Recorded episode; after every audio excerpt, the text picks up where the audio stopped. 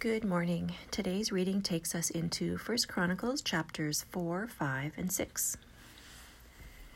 This devotional says that after David succeeded in seizing victory for the people of Israel, he then distributed the territories according to the tribes of Israel. David remembered that this victory was due to God's grace upon his people.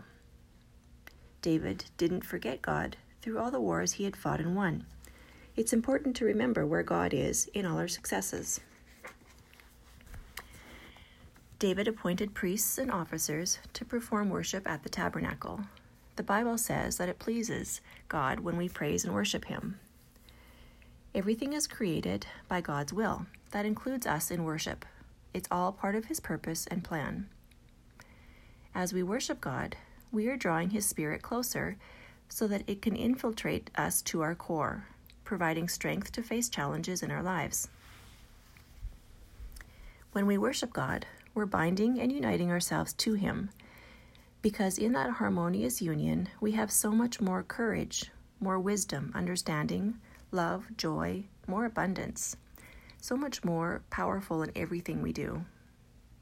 No challenge is too big to take on when we're one with God, our Creator.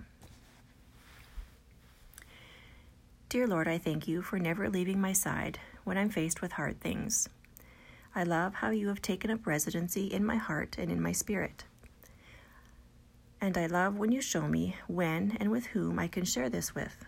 I'm forever grateful for your love, your grace, your presence everywhere I look. Thank you, Jesus. Amen.